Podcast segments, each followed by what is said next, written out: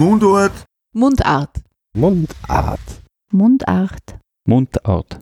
Also Mundart. Mundart, ja. Mundart? Mundart, Mundart. Podcast. Mundart. Die Stimmen der Sprache. Herzlich willkommen beim Mundart, dem sprachwissenschaftlichen Podcast. Hier werden linguistische Themen mit persönlichen Lebenswelten verknüpft. Mein Name ist Lisa Krammer und meine monatlichen Gesprächspartnerinnen und Gesprächspartner sind so vielfältig wie die Sprache selbst. Wir befinden uns heute in einer Tanzschule, denn meine Gesprächspartnerin ist Profitänzerin, Tanztrainerin und Moderatorin. Yes. Herzlich willkommen, Conny Kräuter. Dankeschön, Lisa. Schön, dass du da sehr. bist. Du kommst ja ursprünglich aus dem 10. Bezirk, Genau, aus Favoriten. genau. Da bin ich aufgewachsen und groß geworden. Meine Großeltern wohnen da. Meine Eltern haben dort eine Wohnung in der Nähe vom Wienerberg. Und da bin ich groß geworden, in the Hood, im Ghetto. Wie lange warst du dort? Also wie lange hast du dort gelebt? Ja, von meiner Geburt an bis zum 19. Lebensjahr, da bin ich noch einen Bezirk weiter, nach Simmering, in den 11. Also du machst so Ich mache es chronologisch. 10, 11 und in Meidling wirst du dann wahrscheinlich Sterben? Nein. Hoffentlich nicht. Ich hoffe, dass ich irgendwo am Meer meine letzte Ruhe finden kann. Hm. Jetzt ist es ja so, das sieht man recht stark oder das kann man jetzt wirklich sagen, so die, diese Beobachtungen der letzten Jahre, dass gerade in den Großstädten, ich meine Wien, die Bundeshauptstadt, ist Mhm. sowieso speziell in jeder Hinsicht, aber auch Städte wie Graz oder Salzburg, dass es immer mehr auffällt, dass Kinder nicht im Dialekt sozialisiert werden. Also dass wirklich bewusst mit denen Standarddeutsch, Hochdeutsch gesprochen wird. Mhm. Und eben in Wien ist es wirklich so, dass auch dann junge Menschen, Jugendliche oder auch Studierende an der Uni, da hört man, ah, du sprichst vielleicht so Umgangssprache oder so, aber es ist relativ standardnah. Wie war das jetzt bei dir? Bist du im Dialekt sozialisiert worden, beziehungsweise wie war so deine, deine Berührung mit dem Wiener Dialekt? Ganz spannend eigentlich, weil wir zu Hause schon sehr schönes Hochdeutsch auch gesprochen haben. Meine Mutter ist Kindergartenpädagogin und hat auf eine schöne Aussprache auch sehr viel Wert gelegt. Mein Vater ist Polizist und kann die übliche Gangstersprache auch gut sprechen, sage ich mal, mit der man sich vielleicht auch mit dem Klientel, mit dem man sich halt befassen musste, eben auch gut kommunizieren kann. Meine Großeltern sind beide in Niederösterreich nahe bei Wien aufgewachsen, in einem kleinen Dörflein und haben ihr Leben lang aber in Wien gelebt und sind tatsächlich auch immer ähm, ins Wienerische abgedriftet, will ich gar nicht sagen, die sprechen Wienerisch. Und ähm, wir haben zu Hause eine schöne Mischung gesprochen zwischen Wienerisch, wenn was vielleicht schiefgegangen ist oder wenn einem was aufgeregt hat, wenn es höchst emotional geworden ist, dann sind wir oft sehr wienerisch geworden daheim. Und wenn es aber um Erzählungen geht, die irgendwie schön sind oder die erfolgreich waren, witzigerweise im Hochdeutschen. Und ich habe mir das irgendwie behalten. Ich habe äh, während meiner Trainerausbildung, meiner Tanztrainerausbildung, haben wir so eine Analyse gemacht. Ähm, da haben wir von Erfolg und Misserfolg gesprochen und immer wenn irgendetwas schiefgegangen ist, bin ich ins Wienerische abgedriftet, weil das für mich so eine Kraft hat, dass, äh, und auch vielleicht, weil es gelernt war der, zu Hause ein bisschen, ähm, dass ich da viel leichter drüber hinweggekommen bin, weil dieses Saloppe, dieses ja wurscht, ist viel leichter irgendwie dann damit umzugehen. Und bei schönen Ereignissen kann man schon noch so, ja, leibernd oder so, aber, aber witzigerweise war das mehr, mehr Hochdeutsch dann. Hm. Bühnensprache. Das heißt aber, du, du, würdest, du würdest dann nicht so weit gehen und sagen, dass für dich das Wienerische nur negativ Nein, überhaupt besetzt nicht. ist, aber Gar nicht. in deinem Sprachgebrauch kommt es halt eher bei Schimpfen, Fluchen. Genau. Also wenn es irgendwie ein bisschen derber sein darf, wenn man irgendwie starke Emotionen in, in sich spürt, die man irgendwie loslassen will, da hat mir das Wienerische sehr geholfen und ich liebe Wienerisch, ich finde es großartig. Kannst du dich aus irgendwelche, also ich weiß, ich möchte das auch nicht immer unbedingt an die Sprache, an irgendwelchen Wörtern festhalten. Also es müssen jetzt nicht diese klassischen wienerischen Ausdrücke kommen, die ja dann auch ähm, oft einen anderen fremdsprachlichen Einfluss haben. Aber gibt es dann doch irgendwelche Wörter, Dialektausdrücke, wo du sagst, ja, das hat die Mama immer gesagt oder das war daheim irgendwie, das habe ich noch im Ohr. oder äh, wenn nicht, dann musst du nichts erfinden. Nein, was ich witzigerweise, was, was mir gerade einfällt, ist, wenn meine, meine Großeltern sagen immer noch nicht Schlafzimmer, sondern das ist das Kabinett. Oder äh, mein Vater sagt, er war ein Sporzen. Muskelkater. Er war ein Sporzen. Ähm, also es kommen schon immer wieder Worte vor, aber dadurch, dass das so natürlich ist, müsste ich jetzt direkt intensivst nachdenken, mhm. wann es vorkommt. Und morgen, wenn ich meine Eltern wieder sehe und wir essen, würde eben mir sicher einfallen, ah, das hätte ich der Lisa noch sagen können. Das ist ja auch ein super Wort, weil das so automatisch ist, dass es ähm, unbewusst ist. Einfach weil es meine Muttersprache ist, weil es meine Herzenssprache auch ist. Und ich liebe Wienerisch. Ich liebe es auch, in der U-Bahn zu fahren und Leuten beim Wienerisch reden zuzuhören. Das ist herrlich. Eben dein Repertoire ist einfach schon so vielseitig, dass es, dass da jetzt nichts Aktuelles so dabei ist, was du sagst, ja, das, das verwendest du jetzt so oft oder so viel. Nein, tatsächlich nicht, weil ich es mit sehr viel internationalen Persönlichkeiten zu tun habe. Wir sehr viel ähm, Englisch sprechen, auch und wenn es Deutsch ist und Sie äh, nicht muttersprachlich Deutsch sind, verstehen Sie tatsächlich Hochdeutsch noch besser als Mundart. Das ist natürlich im internationalen Kontext, wenn Sie, wenn Sie Deutsch ein bisschen gebrochen sprechen, für Sie leichter zu verstehen.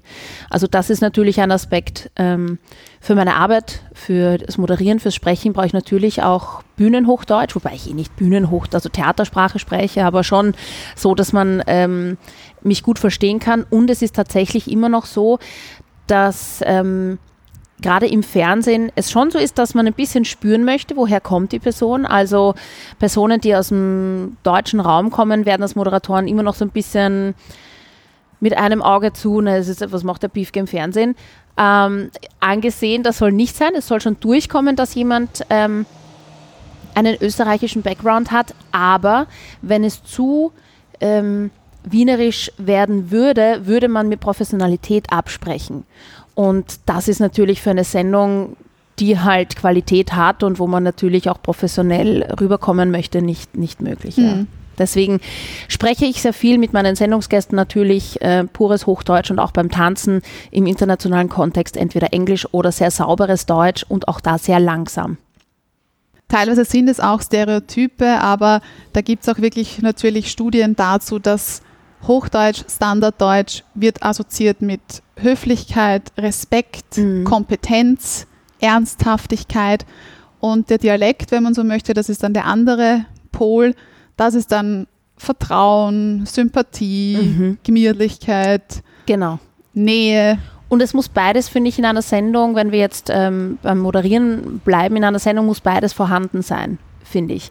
Die Professionalität, dass die Leute ein Gefühl haben, sie sind hier gut aufgehoben und, und sie werden nicht durch den Dreck gezogen oder so, ja. Also, dass es einfach eine gute Qualität hat, wo sie sich da befinden, aber auch, dass sie sich zu Hause fühlen, dass sie sich, dass sie sich auch fallen lassen mhm. können. Also eine gute Mischung, würde ich sagen, macht es da aus. Das eine und das andere in Kombination. Weil du jetzt vom Englischen gesprochen hast, jetzt musste ich an Ernst Molden denken. Mhm. Der hat nämlich mal in einem Interview gesagt, also Ernst Molden, für alle, die ihn nicht kennen, ist wahrscheinlich sehr unwahrscheinlich, aber Ernst Molden ist ja auch so Wiener Lied, Wienerisch, Musiker. Und er hat einmal gesagt, manchmal wäre ich gern ein Amerikaner. Dinge lassen sich so einfach sagen. Das stimmt tatsächlich, ja. Warum? Allein schon, weil sie keine Artikel haben. Also ich arbeite, wie gesagt, sehr viel mit, mit internationalen äh, Menschen zusammen aus allen möglichen Herkunftsländern und Muttersprachen. Und die sagen tatsächlich, dass sie Angst haben vor der deutschen Sprache, weil die Artikel sie fertig machen. Ähm, auch weil im Deutschen alles umgedreht ist scheint. Ja. Also in, in allen ähm, romanischen Sprachen ist es die Mond, la Luna. Und es ist der Sonne, il Sole zum Beispiel im Italienischen. Und im Österreichischen ist es die Sonne und der Mond. Es ist der Tisch, obwohl es eine Sache ist. Und das ähm, macht natürlich ein bisschen unsicher und ähm, das macht es aber auch ein bisschen schwierig, weil man nicht klar denen beibringen kann, warum ist der Tisch jetzt männlich und nicht sachlich. Hm.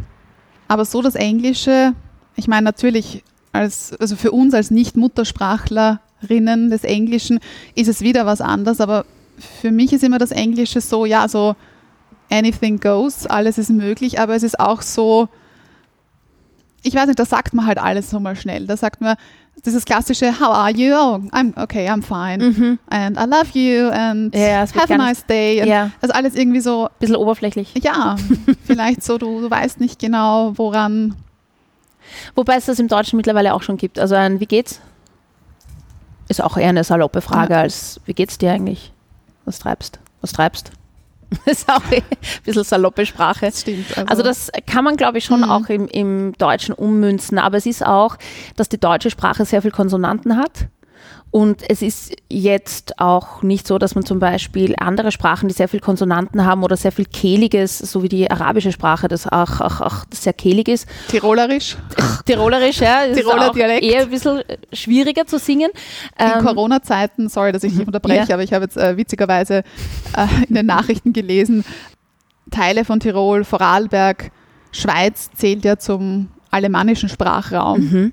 Wien und der Rest sozusagen zum Bayerischen.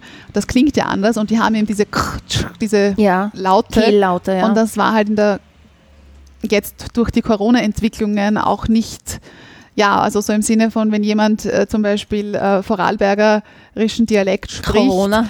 und sehr viel äh, dadurch Tröpfchen versprüht, also Ja, es sind, die, ja, es sind Explosivkonsonanten, nennen sich die. Das ist das P, das T und das K. K, T, K. Und die brauchen am meisten äh, Power vom Zwerchfell und die versprühen natürlich sehr viel, sehr viel, die haben sehr viel Power, die versprühen sehr viel Aerosole, heißen die ja, glaube genau, ich. Ne? genau. Mhm. Also wenn du jetzt zum Beispiel Vorarlbergerin wärst, wir haben da einen großen Saal, dann würdest du einfach noch drei Meter weiter drüben sitzen, weil wir halten jetzt natürlich auch Okay, den da bin ich Abstand froh, dass ich, dass ich Wienerin bin und dass das alles ein bisschen verschluckt wird da im Hintergrund und dann ist das ein bisschen leichter. Genau.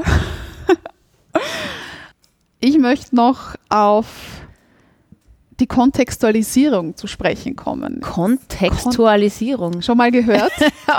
Also ich kenne den Kontext, ja, aber Kontextualisierung ist schon sehr gescheit. Der Sprachwissenschaftler Manfred Glauninger hat sich damit und beschäftigt sich immer noch sehr viel damit und auch in Bezug ähm, auf das Wienerische. Und es geht darum, dass jede sprachliche Erscheinungsform, jede Varietät, aber wir nehmen jetzt den Dialekt her und Mhm. jetzt in deinem Fall den Wiener Dialekt, dass der als Mittel zur Erzeugung von bestimmten Kontexten genutzt wird.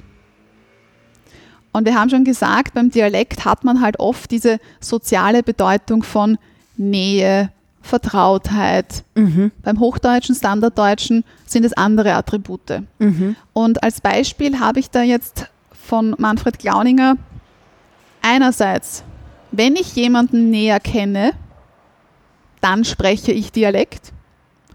Aber es geht auch andersrum. Dadurch, dass ich jetzt Dialekt spreche, wird es gemütlicher. Mhm. Das unterschreibe ich. Kluger Mann. Gefällt mir. Also nicht nur ähm, der Kontext erzeugt die Sprechweise, sondern auch meine Sprechweise erzeugt den Kontext. Definitiv.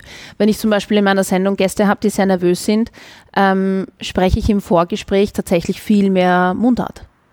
Weil ich, sie weil ich einfach merke, dass sie sehr aufgeregt sind und nervös sind und ihnen dadurch einfach mehr Home-Feeling, Zuhause, Wohnzimmer, Gemütlichkeit und jetzt sprechen wir mal unter uns und dann switchen wir in die Kamera rein, aber sie sind so mit mir verbunden, dass sie über den Dialekt quasi sich entspannen können. Das kann ich zu 100 Prozent ähm, unterstreichen. Also man kann fremde Personen sich näher holen durch den Dialekt. Wenn es dann zur Aufzeichnung kommt und man ähm, hin und wieder in oder durchgängig dann in die Bühnensprache wechselt oder in die TV-Sprache wechselt, in das Hochdeutsche, schafft man dadurch aber wiederum den Kontext in die Professionalität Mhm. hinein. Sozusagen. Aber die Verbindung. Personen sind eben schon aufgewärmt sozusagen. Genau, genau. Also ich finde, in einem Talk ist es ganz wichtig, dass man eine Verbindung spürt mit dem Gegenüber, weil es eine ganz andere Atmosphäre schafft. Dass man sich irgendwie dem, ein, dem, zu, dem widmet und ein bisschen einlässt auf das, auf das Gegenüber. Aber wie ist das denn jetzt? Also, wie würdest du Ganz denn anstrengend, ganz fremd. Wie würdest du denn deine jetzige Sprechweise beschreiben? Ist das jetzt genauso, wie wenn du bei SchauTV bist in deiner Sendung? Ich meine, du bist jetzt nicht die Moderatorin, sondern du bist Genau, ich bin in einer Ähm, anderen Rolle. die Interviewte. Aber ist das jetzt ähnlich?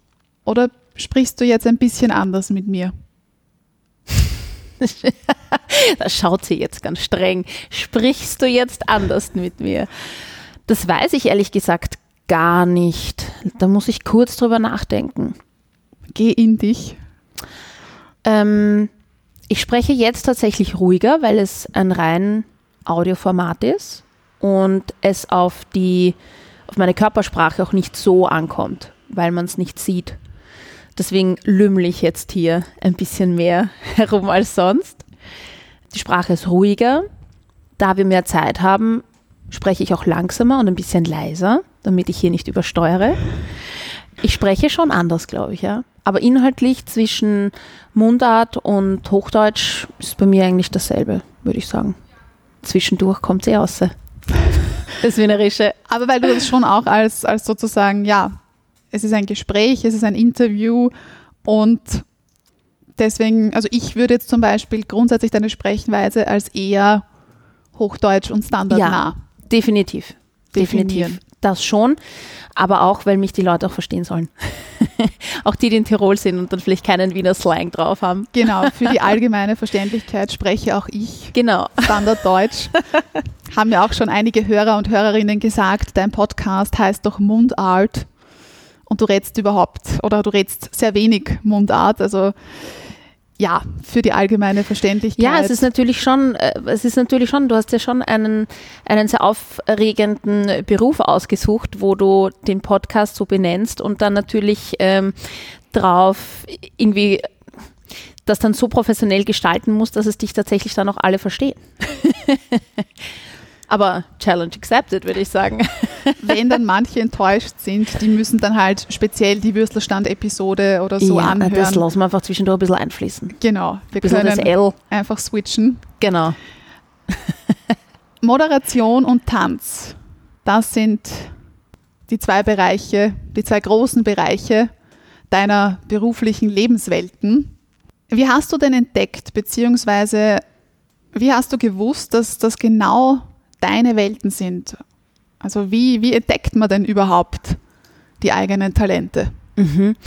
Eine sehr spannende Frage, weil ich mich ja auch sehr intensiv mit Kommunikation beschäftige. Und ich habe es nie gewusst, es war keine kognitive Entscheidung für mich, ich werde das, sondern es war eine Herzensentscheidung, weil ich generell Dinge eher aus dem Herzen heraus oder aus dem Instinkt heraus entschieden habe. Als Kind immer schon. Ich war immer sehr impulsiv, sehr instinktiv und habe mich immer schon zur Musik bewegen wollen. Es hat mich dann mein Weg aber über den Leistungssport Schwimmen geführt, sehr lange. Und erst als ich den aufgegeben habe, habe ich in der Tanzschule begonnen zu tanzen. Bei dem Lehrer Roman Swabeck, der mir das Tanzen beigebracht hat, in dessen Tanzschule wir heute sitzen. Und ähm, Alles geplant, die Lebenswege, nein. So, Alles So kann man geplant. das nicht planen, oder? Nein. Das, nichts geplant. das passiert. Einer meiner, einer meiner Lieblingssätze beim Tanzen und auch beim Moderieren ist Being in the moment and act out what is. Also ähm, die deutsche Übersetzung bitte für die allgemeine Verständlichkeit. die deutsche Übersetzung ähm, Da sind wir schon wieder. Es klingt, wenn man es jetzt auf Deutsch übersetzt, klingt trotzdem gut, pass auf, ich Okay. schaff das. Sei im Moment und handle danach, was gerade passiert. Handle danach, was genau passt, was gerade passt. Was da gerade passt, Mhm. was gerade passt, genau. Es geht einfach darum, dass wir Menschen viel zu viel planen und viel zu viel ähm, an gestern oder an morgen denken und die einzige Situation, die man verändern kann, ist aber heute. Und das ist im Tanzen und im Moderieren gleichsam bedeutsam, weil du im Tanzen in der Sekunde, wo dir ein Hoppala passiert, sei es hinfallen, sei es in jemanden reinlaufen, sei es ausrutschen, musst du das Beste draus machen. Ja, also sei im Moment und mach das Beste draus. Hm, Das ist, glaube ich, die beste Übersetzung dafür. das stimmt. Und man kann, fällt mir nur gerade ein, wenn ich dich unterbrechen darf, Mhm. sowohl beim Tanzen, also ich, hab, ich hatte die Parallelen noch nicht so im Kopf, aber es fügt sich jetzt, sowohl beim Tanzen als auch bei der Moderation, beim Sprechen. Ja, Vorbereitung ist die halbe Miete. Ich trainiere, ich mache Sprechübungen, ich bereite mich vor. aber im Moment vergesse ich alles und bin einfach ich selbst und mach. Wenn man dann noch an die Mhm. Schritte denkt, wenn ich dann noch denke, die Ja, ja, ja. Sprechübung, das Sprechübung, Nein, nein, nein. vergiss es. Na, das ist Arsch. Das geht nicht. Nein, das funktioniert nicht. Und im, am Ende des Tages ist beides Bühne. Also wenn du es zusammenfügst, tanzen oder moderieren oder auch unterrichten, das ist Bühne und du bereitest dich für die Bühne vor. Und die Vorbereitung ist wichtig, aber es ist mindestens genauso wichtig, dann, wenn es soweit ist, im Moment zu sein. Weil du wirst instinktiv immer richtig handeln. Und das ist eigentlich darauf, möchte ich mich immer ganz gern zurückbesinnen. Auch wenn ich mit ähm, Kindern tanze, bin ich total im Moment und ich bin total bei denen, zu 100 Prozent. Und da gibt es kein Handy und da gibt es kein Abgelenktsein. Ich bin total bei denen. Und deswegen ist diese eine Stunde auch so intensiv und so, ja, voll mit allen Emotionen, die gerade passieren. Und du kannst dir noch so viele Choreos vorbereiten, wenn die Kinder gerade irgendwie Lust haben, dann doch was anderes zu machen oder sie haben doch Lust auf einen anderen Song oder es entwickelt sich gemeinsam miteinander was anderes, dann dann lebt das und fließt das dann dorthin. Und genauso würde ich eigentlich auch mein Leben beschreiben. Ich war immer im Moment, auch schon als Kind, und habe mich immer schon, ich habe immer schon geahnt oder gespürt eigentlich, wo ich hin möchte. Ich wusste immer, dass ich irgendwas mit Bühne machen möchte. Und zwar nicht aus einem narzisstischen Grund, weil ich mich zeigen möchte, vielleicht ein bisschen, aber vor allem, weil ich die Leute unterhalten wollte, weil ich einfach, weil das so ein Herzenswunsch war, mit der Musik irgendwas zu machen oder auch ähm, informativ irgendwie was zu gestalten. Aber das heißt, tanzen war dann so, da warst du Anfang 20, oder? Da war das, oder? Da Genau, das also mit klar. 18 habe ich eben beim Roman Swarbeck tanzen gelernt. Da war ich zwei Jahre in der Tanzschule und mit 20 bin ich dann in den Profisport eingestiegen und war natürlich 13 Jahre zu spät. 13, warte mal. Also mit 6, 7 Wow. fängt man circa zu tanzen an, ähm, wenn du halt äh, Weltspitze sein möchtest. Das wusste ich damals auch nicht, Gott sei Dank, weil sonst hätte ich es vielleicht gar nicht gemacht. Das hätte mich gleich entmutigt wahrscheinlich. Aber ich habe mit so viel Liebe und so viel Leidenschaft und so vieler Herzensfreude getanzt, dass mir auch Menschen zugefallen sind, die mich da so unterstützt haben, so liebevoll unterstützt haben und so positiv ähm, eingewirkt haben, dass ich jetzt da bin, wo ich bin. Und da bin ich super dankbar dafür. Du hast jetzt zwei Aspekte genannt, die Ali Malocci, der Gründer von What You Do, Ah, Ali. Der Ali. der Ali, in, in Frühstück bei mir, ich glaube, es war ein Frühstück bei mir in dem Podcast, gesagt hat, wie finde ich raus, was meine Talente sind, was ich mal machen möchte. Das eine ist das Umfeld fragen, Mhm. hast du erwähnt, Unterstützung, Feedback von außen. Und dann zu überlegen, wann war der letzte Moment, in dem mir etwas leicht gefallen ist? Was Mhm. kostet mir keine Energie? Ja, was bringt dir Energie? Was energetisiert dich? Was ist deine Bestimmung? Sagen vielleicht auch irgendwie ähm, Leute, nur das mit der Bestimmung ist wahnsinnig schwierig, finde ich. Ähm, es ist auch so eine Sache wie mit Leuten fragen. Also wenn du jetzt meine Großeltern fragen würdest, ähm, ja, und ihre Enkelin, die, die tut da tanzen und ein bisschen Tanzunterricht geben und, und verdient damit ihr Lebensunterhalt und auch mit dem Reden, wie der Opa immer sagt, du hast immer noch das mit dem Reden. Sage ich, ja, Opa, ich tue immer noch das mit dem Reden. Ähm, dann ist das für sie unvorstellbar, dass das möglich ist. Und die hatten tatsächlich auch immer wieder Phasen, wo sie gesagt haben, magst du nicht was Gescheites machen und äh, studieren und bist so gescheit und studier und mach was ordentliches. Und ich habe immer gewusst, das ist, ähm, wird sich alles fügen irgendwann. Und ich tanze jetzt einmal und dann wird sich der Rest zeigen. Und das hat sich tatsächlich bewahrheitet. Also wenn ich damals auf meine Familie gehört hätte, wäre ich jetzt wahrscheinlich woanders. Wobei es nicht heißt, dass sie mich nicht unterstützt haben. Ganz im Gegenteil. Die haben mich super unterstützt, aber hatten nebenbei halt immer so, auch von den Glaubenssätzen, die sie wahrscheinlich mitgebracht haben, so im Hinterkopf, äh, das ist es was? Also ein bisschen Unsicherheit, aber du, Unsicherheit, Angst, aber sie haben mich immer unterstützt und immer geliebt und haben mir immer auch die Sicherheit gegeben, dass ja, und wenn das nichts wird, dann ja, dann kommst her und dann findet man schon was. Also ohne dem, glaube ich, hätte ich nie meine Flügel ausbreiten können und, und fliegen können.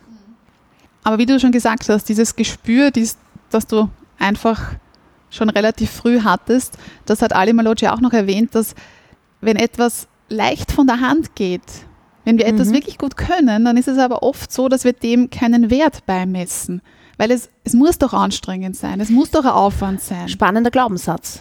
Sehr spannender Glaubenssatz. Äh, man muss für die Liebe kämpfen. Wenn, wenn man sich nicht anstrengt in der Arbeit, ist es nichts wert. Wenn ich nicht tausend Stunden hackel und fertig nach Hause komme, ähm, ist es nichts wert. Also da bin ich einfach ein viel zu leichter, leicht im Sinne von, ähm, ja, Leichtigkeit ist mir einfach sehr wichtig im Leben. Und Fröhlichkeit ist mir wichtig und, und Optimismus ist mir wichtig. Und wenn ich permanent nur kämpfen muss im Leben, ist es für mich nichts. Heißt nicht, dass ich wegen jedem Schaß aufgebe. Heißt aber einfach, dass wenn ich für etwas brenne und mich das total erfüllt und prinzipiell fallen mir der Großteil dieser Tätigkeit fällt mir leicht, kann ich die restlichen 20 Prozent auch kämpfen. Aber 80 Prozent Kämpfen und 20 Prozent Genuss ist mir einfach zu wenig. Das erste Wörtchen, was ich ausgesprochen habe als Kind, war übrigens noch. Noch. Ja, also ich habe was zum Essen bekommen und äh, fand es lecker und habe gesagt noch. Oder ich habe einen Bussi bekommen und habe gesagt noch. Also ich wollte immer schon mehr.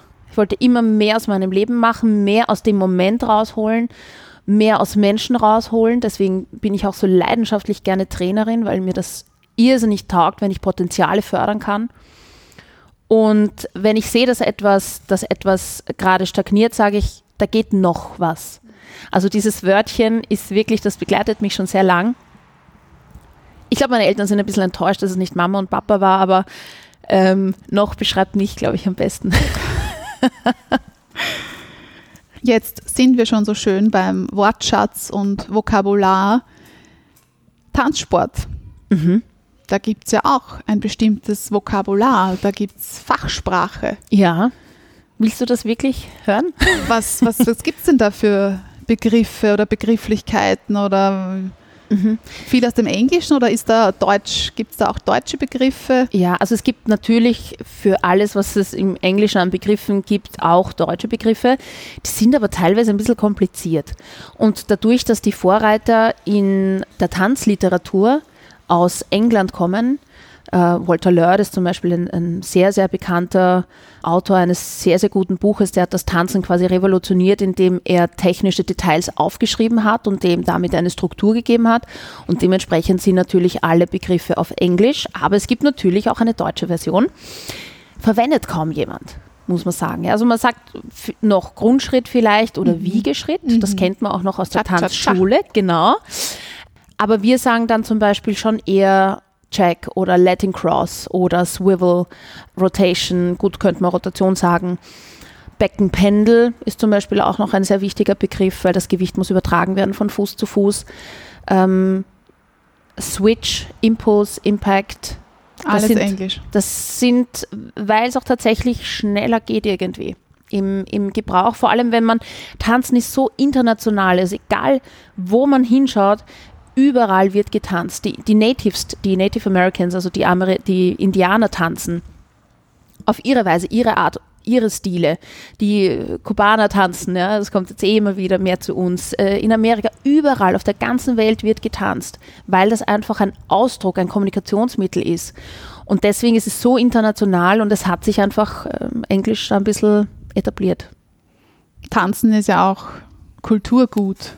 Absolut, Wiener Walzer. Mhm. So, jetzt haben wir diese Begriffe, brauchen Sprache dazu. Aber irgendwie müssen wir das ja in eine andere Welt sozusagen übersetzen, in eine physische Welt. Und da kommen wir jetzt von der verbalen Sprache auch ein bisschen ins Nonverbale und zur Körpersprache. Mhm. So, wie lehrt man jetzt tanzen? Also irgendwie, wie vermittelt man das einerseits sprachlich, wie vermittelst du das sprachlich, aber dann auch irgendwie diese körperlichen Aspekte. Also mhm. wie kann man sich das vorstellen, wenn man noch nie eine Tanzschule besucht hat oder einen Tanzworkshop? Mhm. Prinzipiell ist es so, es kommt, finde ich, mh, mm, schwierig. Es ähm, schwierig zu erklären, weil es so individuell ist. Wenn Tanzschüler auf mich zum Beispiel warten in, im, im Studio und ich komme dann zu denen und ich spüre zum ersten Mal, wie sie drauf sind. Ich sehe, ob sie vorbereitet sind, ob sie vielleicht sich schon aufgewärmt haben.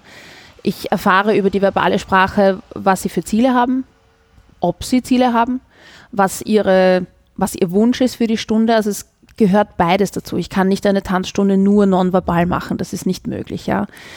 Aber was ganz, ganz wichtig ist, dass wir aus der Kognition, also aus dem Verbalen und Nachdenken und wie geht denn eigentlich der Schritt, uns dann schon immer wieder rauswagen und zu sagen, und jetzt einmal Mund zu und mach, spür die Musik und mach einfach. Weil Tanzen so etwas Natürliches für uns ist und Bewegung zur Musik so etwas Natürliches für uns ist, dass das irgendwie funktionieren muss. Technik ist ein Hilfsmittel, dass es ökonomischer geht, dass es uns leichter fällt, dass wir beschleunigen oder entschleunigen können, dass wir mehr Kontrolle haben darüber. Aber nicht die technischen Tänzer sind die, die einen beeindrucken, sondern es sind die, die über ihre Art zu kommunizieren mit dem Tanzen dem Zuschauer so berühren, dass er einfach Gänsehaut bekommt oder der einfach nicht wegschauen kann. Deswegen, ich glaube, es ist die verbale Sprache sehr notwendig, um Bewegungsabläufe zu erklären, aber dann auch wiederum ganz notwendig, dass man sich nicht nur darauf stützt, weil ein sauber getanzter Cha-Cha-Grundschritt ähm, sieht schön aus, aber berührt dich vielleicht nicht. Und das heißt, vielleicht der, der, Funke muss überspringen. Genau, genau. Und es ist aber auch ganz wichtig, für mich ist als Trainerin ganz, ganz wichtig, dass die Persönlichkeit eines jeden sich irgendwie widerspiegelt. Also die Grundstruktur, die Schrittfolgen und die Körperhaltung und die Bewegungsrichtung, die, die Drehgeschwindigkeit oder die Ausrichtungen müssen irgendwie passen. Aber am Ende des Tages geht es darum, was du aus den Schritten machst, das Tüpfelchen am i. Mhm. Also auch zum Beispiel für das Merken von Choreografien. Das ist ja auch so, das ist eine intellektuelle Leistung. Es ist kopflastig, mhm. aber dann muss man mit dem ganzen Körper, mit allen Sinnen arbeiten. Also dann braucht genau. man dieses Erfahrungs... Ja, Muscle Memory. Also unsere Muskeln erinnern sich tatsächlich an, an Bewegungen, die sie einfach so oft gemacht haben. Darauf kann man sich verlassen. Ne? Wir können uns auf unseren Körper tatsächlich verlassen. Brauchen nicht alles in den Kopf heben. Aber das ist eigentlich ein sehr spannender Prozess, den du dann eigentlich immer wieder erleben darfst, sei es jetzt bei deinen Tanzschülern und Schülerinnen, sei es bei Dancing Stars, jetzt mhm. mit Cesar Sampson. Sampson. Genau, ja. Diese Transformation, also. Das ist überhaupt ein sehr spannendes Thema, weil der Cesar und ich sind so unterschiedlich und auch wieder nicht. also was wir nicht gemeinsam haben, ist, dass er sich sehr gut anhalten kann an, an kognitiven Informationen, ja. Zum Beispiel das Brustbein 45 Grad rechts in die Ecke, dann machst du eine Vierteldrehung, das heißt am Ende landest du nach der Drehung mit dem Brustbein äh, 45 Grad in die linke Ecke. Das ist prinzipiell, ich kann es unterrichten und ich, ich verstehe auch, dass einem das Orientierung gibt, ja. Aber wenn wir über jede Winkelposition von jedem Schritt reden, wird die Information einfach sehr viel. Deswegen muss man da abschätzen, okay, was macht Sinn, was gibt Orientierung, was gibt Halt für die Person, die über Kognition sehr gut funktioniert. Und dann wieder aber auch in diesen künstlerischen Aspekt kommen, weil es ist Tanzsport. Also Sport ist drinnen, das heißt, wir brauchen ein, ein gewisse Aspekte sind aus dem sportlichen Kontext, aber es ist immer noch sehr viel Kunst auch dabei und da treffen wir uns wieder. Wenn die Musik spielt und wir dann den Mund schließen und dann sagen, und jetzt tanzen wir und jetzt spüren wir uns. Und ich sage auch oft, schau mal hier die Bewegung, spür dich mal rein, mach's mal mit, ich führe dich, okay, jetzt übernimmst du die Führung, ah, okay, jetzt, here we go. Wenn ich den gesamten Prozess einer Körperrolle beschreiben müsste, puh, also da ist es mir lieber, er spürt's einmal. Dann ist es in zwei Minuten erledigt. Und das funktioniert genauso mhm. gut. Ich habe ein Zitat gefunden von dir, das du gesagt hast in einem Interview, wahrscheinlich im März Anfang Dancing Star, neue Staffel und da hast du gesagt, einen schönen Satz, der auf Englisch ist, du darfst ihn dann wieder übersetzen, ähm, sozusagen ein, ein Leitsatz fürs Tanzen und der trifft es einfach ganz genau. Learn the rules to break them. Ja, man muss die Regeln lernen, um sie brechen zu können. Definitiv. Also du musst erstmal wissen, wie dein Körper funktioniert, wie die Parameter fürs Tanzen sind. Das ist der sportliche Aspekt sozusagen die Basis. Und auf dieser Basis, weil das berührt ja noch keinen. Also wenn du jetzt da sauber deine Schritte runter tanzt, das ist super. Das ist eine Leistung, das muss man anerkennen. Aber es ist nicht so, dass es jemanden berührt. Was wirklich berührt, ist der künstlerische Aspekt, was man dann daraus macht. Welchen Arm ich dazu gestalte, welches Gefühl ich dann noch reinlege, welchen Gesichtsausdruck, wie ich das in Kombination mit meinem Partner mache, ob ich ähm, mit der Geschwindigkeit spiele zum Beispiel oder ähm, ja, was ich auch mit Gesichtsausdruck. Gesichtsausdruck, natürlich, ja. Aber auch, was ich mit meiner Biomechanik zum Beispiel draus mache, weil ich habe den denkbar schlechtesten Körper fürs Tanzen. Ich habe ein breites Becken, ich habe sehr breite Schultern vom Schwimmen, ich habe einen Bizeps und ich habe einen sehr großen Schwerpunkt. Um für alle, die nicht wissen, was Schwerpunkt ist, der Popo ist der Schwerpunkt. so, und äh, prinzipiell sind Tänzerinnen sehr zart und ähm, schmal gebaut, weil sie dadurch auch viel besser Beschleunigen können. Ja. Das ergibt einfach, das ist einfach die Statur, die ich habe, auch durch Schwimmen aufgebaut. So, und jetzt habe ich hab mir überlegt, entweder ich bin für immer langsam oder ich benutze meinen, meine Vorteile, die ich habe. Ich bin sehr flexibel zum Beispiel in der Wirbelsäule, um daraus meinen, meinen USP zu machen. USP ist sozusagen das, was dich irgendwie unique, einzigartig macht. Jeder hat das. Und das ist immer ganz wichtig, auch den Schülern zu vermitteln, dass sie nicht immer nach Perfektion streben, weil die gibt es nicht, sondern nach Authentizität. Das ist viel, viel wichtiger. Die Regeln sind aber trotzdem wichtig, weil wenn ich gar keine Grundschritte tanze oder gar keinen erkennbaren Tanzschritt mache, ja, das ist super, aber ist eine eigene, ist eine, ist eine eigene Form, ja. Und wenn man sich in, in einer Tanzform wiederfinden möchte, muss man die Regeln kennen und dann sie bewusst brechen, um künstlerisch zu sein. Ist natürlich schwierig in einer Woche bei Dancing Stars. Aber ein Künstler kriegt das hin und SSA macht das sehr, sehr gut. Wir sind gespannt. Wir sind sehr gespannt, was im Herbst, was im Herbst folgen wird. Grundsätzlich unterteilt man ja in lateinamerikanische und klassische Standardtänze. Standardtänze, genau. Und du hast dich ja dann eigentlich ziemlich schnell entschieden, dass die lateinamerikanischen Tänze genau deines sind. Mhm.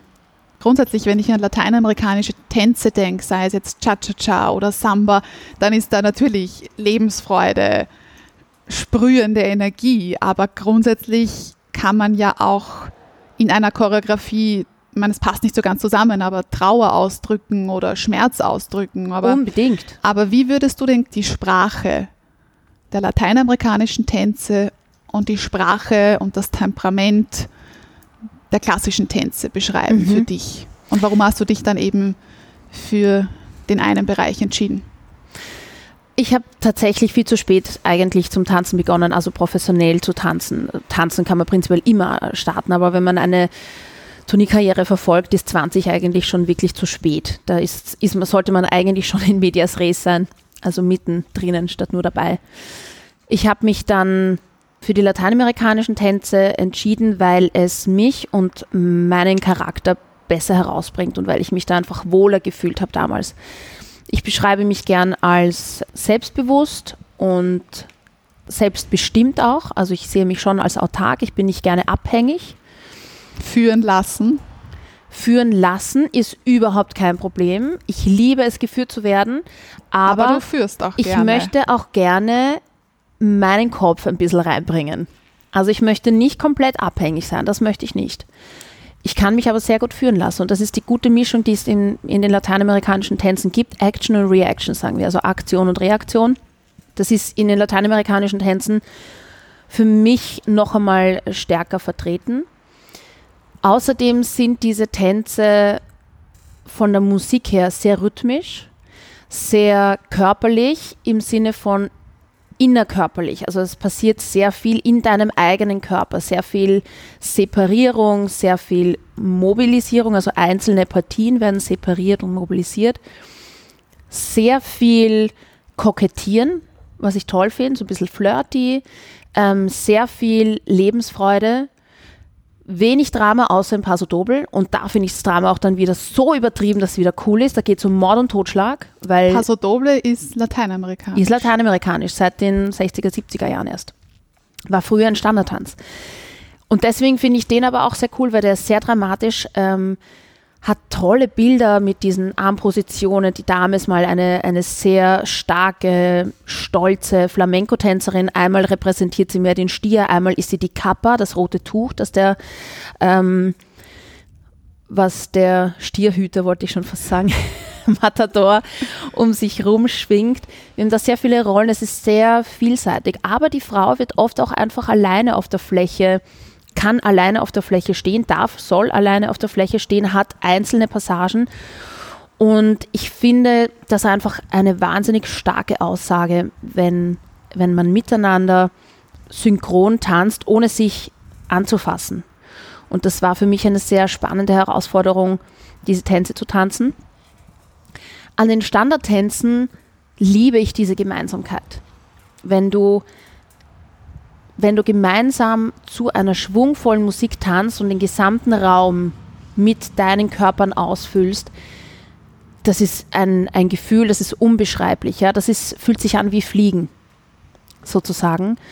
Und das Schöne an den Standardtänzen ist, ist diese Gebundenheit mit dem Partner, dass man das wirklich nur gemeinsam macht, weil man macht ja auch, man nennt das Counterbalance, das bedeutet, dass man, es gibt verschiedene Techniken, aber eine Technik finde ich sehr, sehr schön, dass sie so in Counterbalance, in Gegenposition zueinander stehen, dass sie eigentlich ohne einander gar nicht stehen könnten. Sondern die Schwerpunkte sind so zueinander und oben so weit auseinander, dass man mehr oder weniger, wenn man salopp übersetzt, sozusagen ähm, mehr oder weniger aneinander lehnt. So kann man sich das vielleicht ähm, einem Laien irgendwie besser, besser darstellen. Dadurch braucht man einander aber auch sehr stark und dadurch kann man aber auch so viel Volumen erzeugen und wirklich den gesamten Raum in, in Schwingung versetzen. Das ist eine ganz andere Herausforderung. Mhm und ganz andere Dynamik. Ganz andere Dynamik und man hat, ähm, man ist, man muss auch viel feinfühliger aufeinander, finde ich, noch sein, weil wenn der eine ein bisschen zu viel Gewicht ähm, wieder überträgt, beeinflusst das den Partner einfach ganz anders, noch einmal. Im Latein ist man einfach autarker, selbstständiger, bisschen, vielleicht sogar selbstbewusster. Mhm.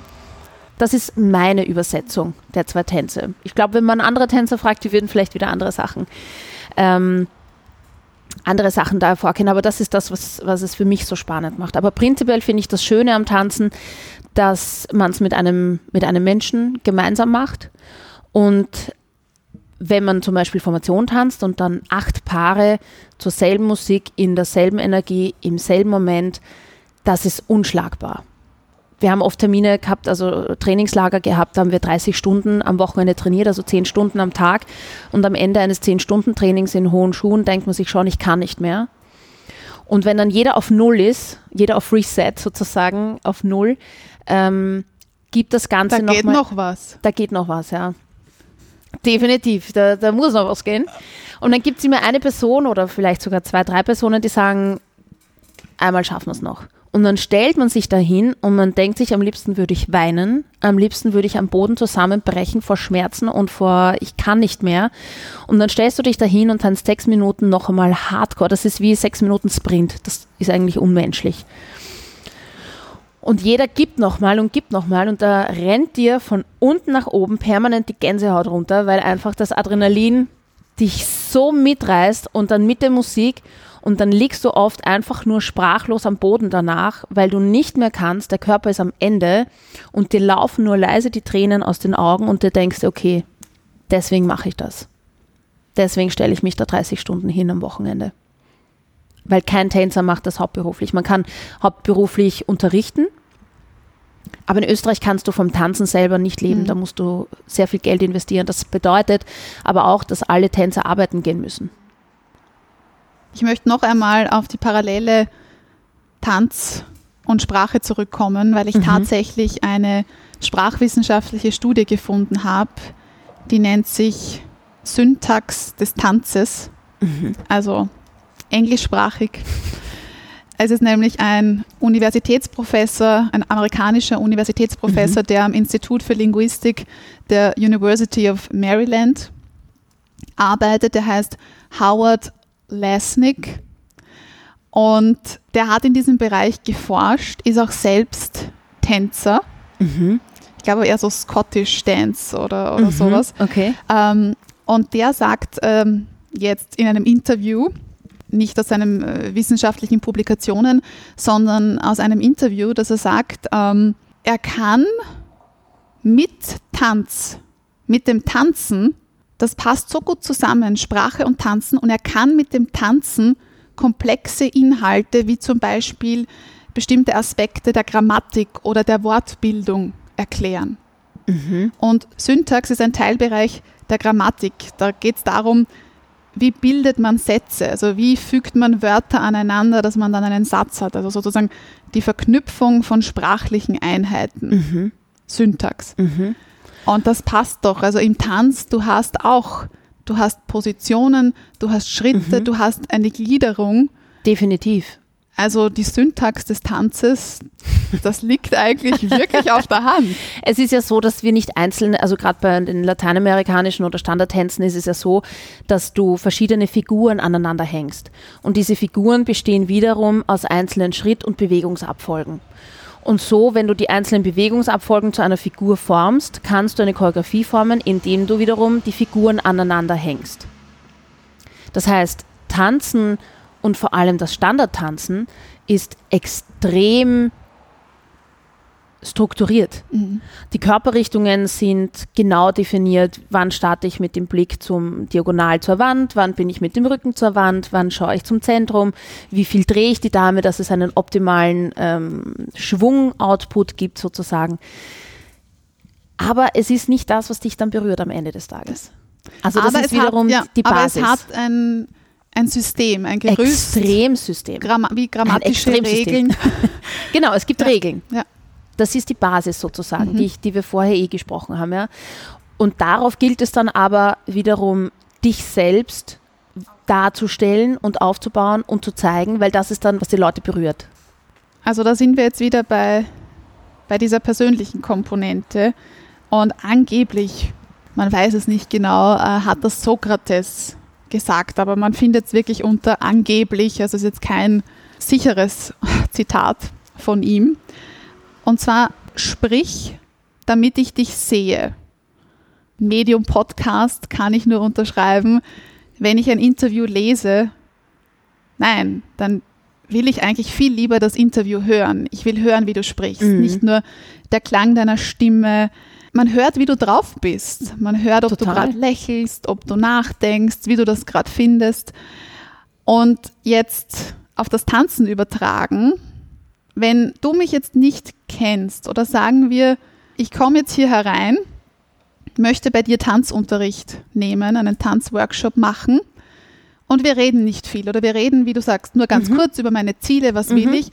Und dann, ich weiß nicht, ob das so entspricht, dass ich denen irgendwas vortanze. Ich weiß nicht, ob das Usus ist oder eher nicht, aber wenn du dann mal sagst, na, na tanz mal, zeig mir was. Und dann tanze ich für dich, klingt irgendwie, ja, dann tanze ich für dich. Würdest du sagen, dass das dann wirklich schon ziemlich viel über mich verraten würde, obwohl du mich nicht kennst? Alles. Würdest du aber wissen, okay, die Lisa ist eher so ein Typ Mensch, die Lisa ist eher ordentlich, unordentlich, die Lisa isst gerne Schokolade und äh, wie, wie viel kannst du dann über mich herausfinden? Also ich kann dir wahrscheinlich nichts über deine Essensvorlieben sagen. Außer du Außer hast ich habe Schokolade dabei. Außer du hast Schokolade dabei oder ein Schokoladefleck auf deinem äh, T-Shirt oder so. Ähm, was ich über dich sagen kann, ist zu großen Teilen, wo deine Ängste sitzen im Körper, weil die meistens irgendwie blockiert sind oder hochgezogen sind. Ich kann dir sagen, ob du ein schüchterer Mensch bist oder ob du offener bist. Ich kann dir über deine Beinposition sagen, wie viel du von dir preisgeben möchtest, wie viel du für dich behalten möchtest. Ich kann dir über deine Flexibilität im Leben viel sagen. Der Körper der Körper ist quasi das, was wir ihn auch, was wir ihm ein ganzes Leben lang füttern oder, oder zuführen. Wenn ich mich oft, sehr oft verteidigen muss, nehme ich eine andere Körperhaltung ein. Das heißt, die Schultern kommen dann meistens nach vorne. Wenn ich mich verstecken möchte, mache ich mich oft eher klein. Das sieht man oft bei großen Menschen, dass die dann nicht so aufrecht stehen, weil sie sich immer klein machen wollen. Ähm, bei Menschen, die schüchtern sind, weiß man auch, die schauen öfters am Boden oder vermeiden direkten Körperkontakt. Wenn die Füße offen stehen, weiß man sehr oft, dass die Menschen eher offener sind, auch Neuem gegenüber oder, oder probieren gerne Neues aus.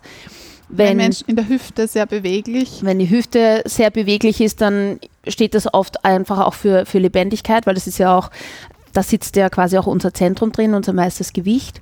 Man kann sehen, ob das eine leichte Person ist, wenn sie gerne, gerne springt und hüpft und die Arme mitbenutzt zum Beispiel oder ob es eher erdig ist und sie sich eben eher fallen lässt zum Beispiel, so ein Hang zur Dramatik. Man kann schon viel über ähm, körperliche Fähigkeiten, Blockaden sagen, über eventuelle Ängste, weil die dann auch einfach im Körper identifizierbar sind.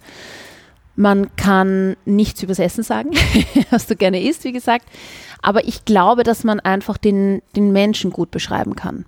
Nicht so sehr, was der jetzt gerne mag oder nicht mag, aber ja, das, was ihn in Wahrheit ausmacht. Nämlich nicht, ob er gern Schokolade isst, sondern wie er als Mensch wirklich ist. Das kann man eigentlich schon analysieren, wenn, wenn sie zur Tür hereinkommen. Ich kann auch, ich spüre auch sofort, wie, wie die Partner drauf sind. Genau, das wollte ich gerade sagen. Also jetzt Paartanz, wenn du unterrichtest, lehrst, dann siehst du ja auch, was die für eine Beziehung zueinander haben. Absolut, ja. Also man weiß als Trainer immer schon vorher, wer zusammenkommen wird im Verein und wer eine Krisenzeit hat und wer sich trennen wird. Und dafür brauche ich keine Streits und keine Kommunikation, keine verbale Kommunikation. Das sehe ich, wie sie miteinander tanzen. Das sieht man. Das ist, wie sehr ich ähm, jemanden vertraue, sieht man auch, wie nah ich ihm, ihm mit dem Körper äh, komme, sozusagen, wie sehr ich mich als Frau zum Beispiel auch hingeben kann bei irgendwelchen Figuren, wo er führt, wie weit lehne ich mich aus dem Fenster, zum Beispiel auch bei einer Hebefigur oder so, macht mein Körper zu oder ist mein Körper weich und durchlässig zum Beispiel. Da lässt sich sehr viel, sehr, sehr viel sagen. Und ich glaube, dass das meiste unbewusst sowieso jeder weiß und instinktiv jeder weiß man hebt es vielleicht nicht ins Bewusstsein. Man hat aber nicht überall Spiegel. So man hat hier, nicht überall Spiegel. man sich so permanent sieht. Genau. Aber es ist tatsächlich so, dass wir viel mehr wissen, als wir uns zugestehen oder eingestehen wollen. Und deswegen appelliere ich auch immer, dass man auf seinen Instinkt und auf sein, auf sein Herz hört, weil wir, das ist ja verknüpft mit unserem Unterbewusstsein, da ist alles gespeichert und im Bewussten ist doch einiges verdrängt. Und deswegen glaube ich, ist es total wichtig, dass man instinktiv besser oft dran ist, als wenn man zu viel nachdenkt über Dinge. Der erste, der erste Impuls, das Bauchgefühl, das Herzgefühl, je nachdem, wie man sagt, ist für mich immer der beste Ratgeber gewesen. Aber funktioniert das jetzt auch umgekehrt? Jetzt haben wir uns durch das Gespräch ein bisschen kennengelernt. Kannst du jetzt schon was, also ich weiß nicht, ob ich später vielleicht noch tanzen werde, mal schauen, aber Funktioniert das auch umgekehrt, dass du jetzt was über, über meinen Tanzstil sagen kannst? Funktioniert das so? Oder eigentlich nur tanzen und dann kannst du ein bisschen auf mich schließen, aber nicht jetzt, ich spreche so, ich gebe mich jetzt so und jetzt wirst du sagen, wie ich tanze oder so. Wir können es einmal probieren. Also prinzipiell würde ich dich einschätzen als eine Person, die sehr logisch an Dinge auch rangeht das heißt, es wäre für dich sicherlich einmal gut, wenn du eine Struktur zuerst mal hast, an der du dich anhalten kannst. Wenn du weißt, was die Grundprinzipien des Tanzens sind. Und in dem, wenn du dann Sicherheit hast, glaube ich schon, dass du einen draufsetzen kannst und dich auch gerne ausprobierst, wenn du Sicherheit hast. Latein oder Standard? Ich glaube, dass du beides ausprobieren solltest, weil ich glaube, dass das Schöne am, am Standardtanzen, dass man es mit einem Partner macht und dass man sich in eine Abhängigkeit klingt blöd, ja, aber dass man es eben miteinander tanzt und es ist wirklich ein Miteinander und ich glaube, dass du ein, ein, sehr geselliger Mensch bist und im Dialog auch sehr gut bist. Deswegen ist so eine enge Partnerschaft sicher auch was für dich. Und im lateinamerikanischen Tanzen kann ich dich deswegen auch sehen, weil du sehr autark bist. Du hast einen, einen eigenen Podcast, den du dir selber organisierst. Du unterrichtest an der Uni, du bist eine, eine, eine gestandene Frau, die weiß, was sie will. Red nur weiter, red. mehr, gib mir mehr. Und ich glaube, das ist, ähm, das ist genau das was, das, was das Tanz noch mehr unterstützt. Aber man kann natürlich auch das andersrum machen, indem man ähm, Dinge in Menschen erzeugt durchs Tanzen, dass sie vielleicht Defizite auch aufarbeiten mhm. können. Zum Beispiel Leute, die viel buckeln mussten, klein beigeben mussten, die sich schwer tun im Präsentieren, weil sie einfach nie Lob erhalten haben zum Beispiel. Ja, denen kann ich sagen, wie sie über den Körper in eine, in eine sichere Position kommen werden und das weiß man eh prinzipiell schon, dass man äh, den Körper austricksen kann, indem man zum Beispiel in der Früh kannst du entweder die Schultern hängen lassen und dich im Spiegel anschauen und sagen, hey, ich bin geil drauf, wird nie wird nie passieren. Ja? Der Körper hilft uns, dass wir das auch spüren können. Das heißt, wenn wir die Schultern nach hinten rollen und die Arme einmal in so eine Siegerposition, so yes, dann musst du automatisch, da kannst du nicht sagen, ich bin schlecht drauf, ich bin schlecht drauf. Das funktioniert nicht. Das heißt, es ist immer gekoppelt, genauso wie verbale und nonverbale Kommunikation eigentlich immer gekoppelt ist. Weil wenn ich da lümmel und mein Zwerchfell eingesperrt ist, dann hört man das auch ein bisschen. Mhm. Gut, ich bin jetzt ausgebildet, ich kann das auch im Lümmeln, ja. Bei nicht ausgebildeten Personen würde man das hören. Ja. Deswegen, man kann das nie ausschließen. Es gehört immer zusammen. Und ich finde auch nicht, dass man immer so eine Schublade aufmachen muss. Das ist die Gefahr schön. natürlich groß, Ja. auch wie ich vorhin natürlich erwähnt habe. Das Englische ist so, das Deutsche ist so. Nein, es ist so vielfältig, das kann man Genau. nicht reduzieren. Genau, davor haben halt viele Menschen Angst, weil die Vielfalt ihnen irgendwie Angst macht, weil sie sich gerne an einem Ding festhalten. Deswegen verstehe ich das auch, dass es Allgemeinerungen auch braucht, bis zu einem gewissen Zeitpunkt, aber es sollte dann nicht starr sein. Also ich glaube, man muss den Zeitpunkt dann abwarten, wo man sagt, okay, ich fühle mich hier jetzt sicher und jetzt experimentiere ich, jetzt schaue ich, was macht mich glücklich, wer bin ich überhaupt, ähm, was kann ich persönlich noch draufsetzen, sei es Kommunikation, sei es Tanzen, sei es Leben. Ich glaube, das ist total wichtig. Abschließend möchte ich noch zu einem Thema kommen oder zu einem Themenbereich. Ähm, die Corona-Entwicklungen haben uns alle geprägt, auch die Tanzschulen. Du hast mir vorhin erzählt, den Tanzschulen in Wien geht es ganz, ganz schlecht. Natürlich, die Ja. Schüler, Schülerinnen bleiben aus. Es ist eine ganz, ganz schwierige Zeit, beruflich und auch persönlich. Und da möchte ich dich jetzt noch eben beruflich und persönlich fragen, wie es dir so gegangen ist und was jetzt geblieben ist. Und da habe ich ähm, ein schönes Bild gefunden und zwar ein Buch von Melanie Picknick, Picknitter. Picknitter. Melanie Picknitter, Wieso kennst Genau. du das? weil sie ein Studiogast von mir ist. Sie hat ein Buch geschrieben. Sie hat ein Buch geschrieben. Also ich lernte meinen, meinen äh, Arsch, nein, so schreibt sie glaube ich nicht. Also ich lernte meinen Po zu lieben, glaube ich so irgendwie, ne? Also ich habe äh, das Buch Honigperlen. Die Honigperlen, das ist das zweite Buch von ihr. Honigperlen und es Ja. hat auch noch einen Untertitel irgendwie, warum dein Leben süßer ist, als du denkst oder so. Aber bei Genau. mir ist nur Honigperlen als Bild. Also ich sehe wirklich die Honigperlen ähm, Ja. vor mir und sie sagt dazu auch, Honigperlen sind Geschenke des Lebens. Und sie hat sich eben, die Idee ist gekommen, sie hat sich ein Honigbrot geschmiert, ist schnell erzählt, Malheur, überall. Hingekleckst. überall hingekleckst, genau. Und dann sah sie, hey, das ist ja ein Kunstwerk, das sind wunderschöne Honigperlen. Und sie hat sich dann bewusst gemacht, dass in allen Problemen, in allen Krisen steckt ja auch was Schönes. Ich bin prinzipiell ein Mensch, ich sehe immer das Gute in jeder Position. Es war während Corona schon noch eine Herausforderung natürlich. Ich habe die Zeit wahnsinnig genossen. Für mich war so viel Zeit zu haben das größte Geschenk, das ich jemals bekommen habe, weil ich seit meinem vierten Lebensjahr Leistungssport betreibe und äh, Frühtrainings und Schule und Abendtrainings und hier ein Workshop, hier unterrichten, äh, arbeiten. Also mein Leben war immer voll. Ich war immer im Moment, aber es war immer voll. Und einfach mal den Luxus zu haben, nichts zu tun, den habe ich mir massiv herausgenommen. Aber ich lüge nicht, es sind auch Tage gewesen, wo ich selber Angst hatte, obwohl ich eigentlich in einem sicheren Umfeld bin. Und ich habe auch die Angst der, der Menschen gespürt und das auch total verstanden und bin aber immer in die Dankbarkeit gegangen. Dankbarkeit für die Zeit, die ich habe, Dankbarkeit für die intensive Zeit mit meinem Lebenspartner, mit meinem Verlobten, die ich hatte, Zeit laufen gehen zu können in der Sonne, Zeit zu kochen, Zeit zu backen, Zeit mich mit mir selber auseinanderzusetzen, mit meinen wahren Zielen, mit meinen wahren Träumen auch mal ein bisschen in die Zukunft zu schweifen, auch ein bisschen zu reflektieren über meine Vergangenheit und da vielleicht auch noch ein paar Erkenntnisse herauszuziehen. Das war für mich eigentlich die Corona-Zeit. Ich habe viel Tanzunterricht gegeben und online. Ich habe das Online-Business für mich entdeckt. Ich habe und online viel Neue unterrichtet. Möglichkeiten. Natürlich, ja. Aber das war nicht das, was mich bereichert hat am Ende des Tages. Weil mich bereichert immer noch, wenn ich mit Menschen direkt arbeiten kann, wenn ich deren Energie spüre, wenn ich sie direkt formen kann. Da bin ich einfach immer noch ein Fan. Ich bin dankbar für, für online und für alle Möglichkeiten. Aber wenn ich Mensch, wenn ich direkt unter Menschen bin, habe ich einfach so viel mehr vom Moment. Und da ich jemand bin, der gerne im Moment ist, gibt mir das einfach auch mehr. Der Online-Moment. der Online-Moment Ist nicht dasselbe. Definitiv nicht, weil du, weil natürlich die Kamera irrsinnig viel schluckt. Du kannst sehr viel inszenieren und es ist nicht wirklich echt. Obwohl ich immer bin, wie ich bin. Ich bin in der Arbeit genauso. Ich arbeite vielleicht einzelne Facetten mehr oder weniger heraus.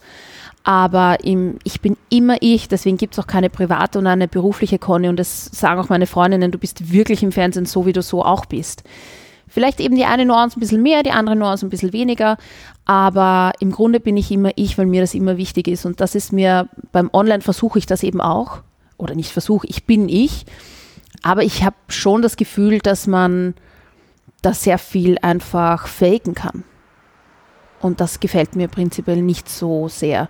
Wenn du im Moment bist mit einer Schülerklasse, 30 Leute oder mehr, dann ist der Moment so stark, weil jeder seine Power reingibt, seine Liebe reingibt fürs Tanzen, sein Lächeln, sein Engagement, seinen Schweiß. Und das hat einen anderen Mhm. Output, als wenn du es nur über, über die Ja. Kamera siehst. Und wir hätten jetzt ohne weiteres unser Gespräch auch online abhalten können. Also die Technik ist schon lange so weit. Ich hätte dir einen Link geschickt, du hättest vielleicht Kopfhörer gehabt. Ähm, es wäre aber auch mit dem Computermikrofon gegangen und wir hätten uns vielleicht über Webcam gesehen und hätten das auch ganz einfach online machen können, aber es wäre nicht dieselbe Dynamik. Ich weiß nicht, ob das Gespräch diese Richtung genommen hätte, ob wir diese Abzweigung gemeinsam gegangen hätten. Weiß nicht, ob es Es dasselbe wäre bestimmt a- ähm, anders gewesen. Und so sehr ich auch ein Fan bin von Leichtigkeit und Dinge dürfen auch gerne einfach gehen, also ich habe damit überhaupt kein Problem. Aber am Ende des Tages zählt schon auch, dass es ähm, Qualität hat und Gewicht hat. Weißt du, was ich meine? Das ist natürlich jetzt die Gegenüberstellung Leichtigkeit und Gewicht ist natürlich irgendwie schwierig. Aber die Mischung macht's im Leben. Es dürfen viele Dinge sehr leicht sein und wenn ein bisschen was dann ein bisschen gewichtvoller ist oder ja, intensiver, vielleicht nennen wir es intensiv ist, finde ich das eigentlich auch ganz schön. Weil es einfach das Leben komplett macht. Und es gibt nicht nur Lachen. Das ist einfach Fakt. Und es gibt nicht nur Weinen. Es muss immer für mich in einem Ausgleich stehen, in einem, in einem, in einem Fluss sein. Und es darf auch alles da sein. Es gibt ähm, Tage, da ärgere ich mich im Training, weil irgendwie nichts, scheinbar nichts funktioniert. Es gibt Tage, da lache ich im Training. Es gibt Tage, die sind super stressig und es gibt Tage, die sind total frei von jedem Stress und total leicht. Und genauso darf es sein. Nachgefragt. Der Mundart Word Rap.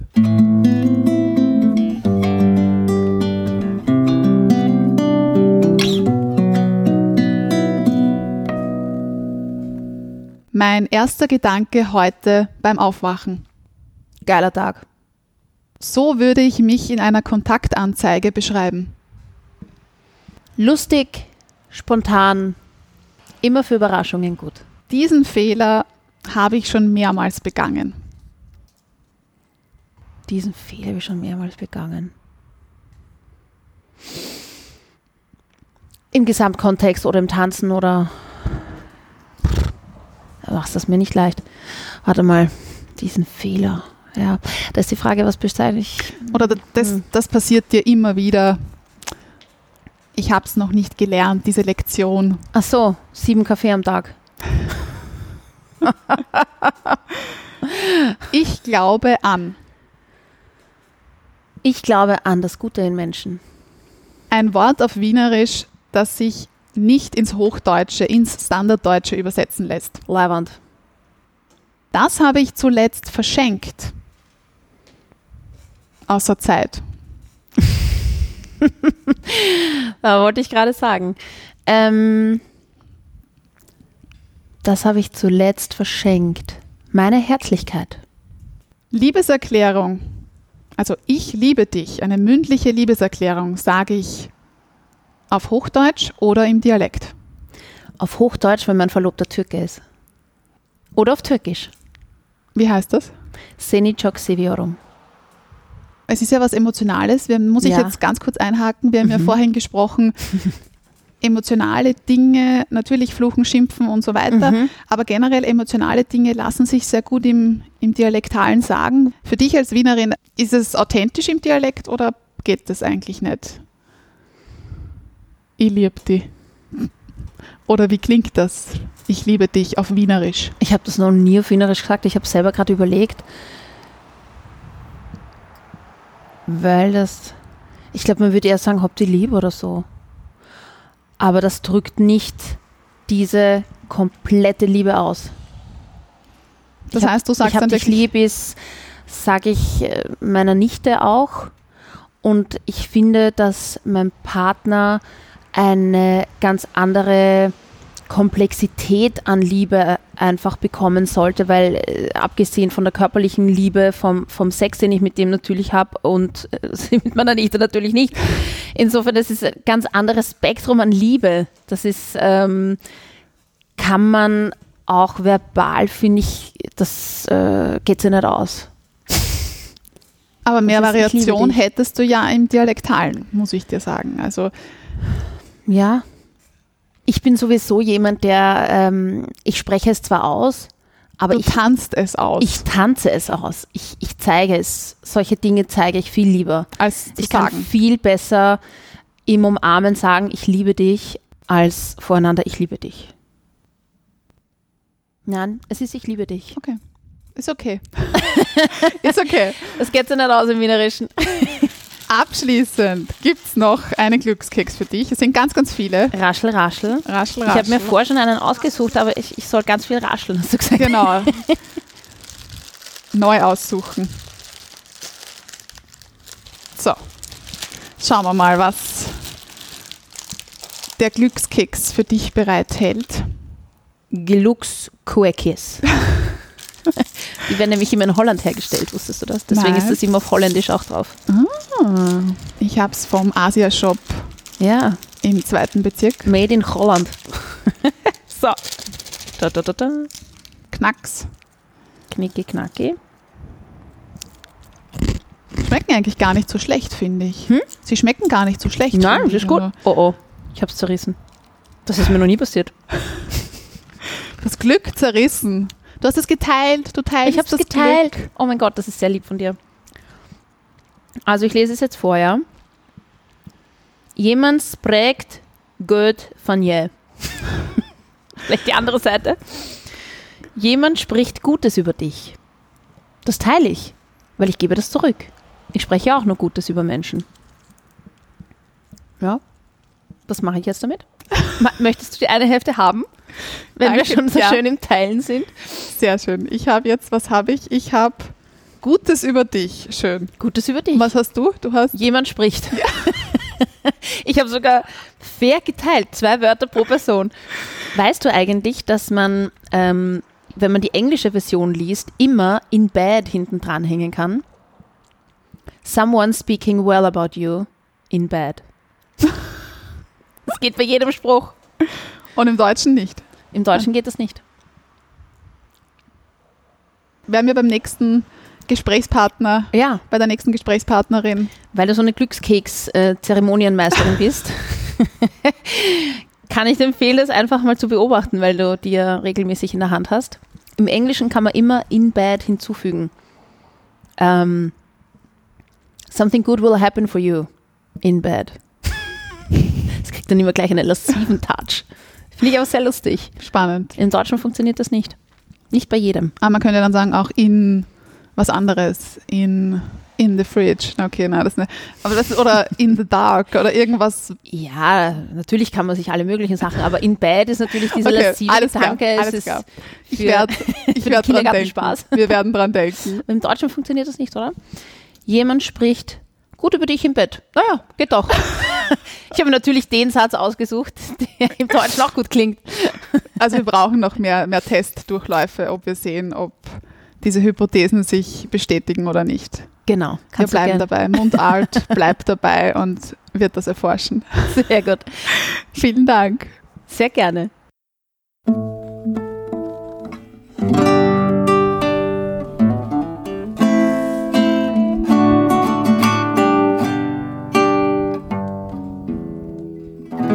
Mundart, der Podcast für Sprachkünstler. Und Sprachkünstlerinnen.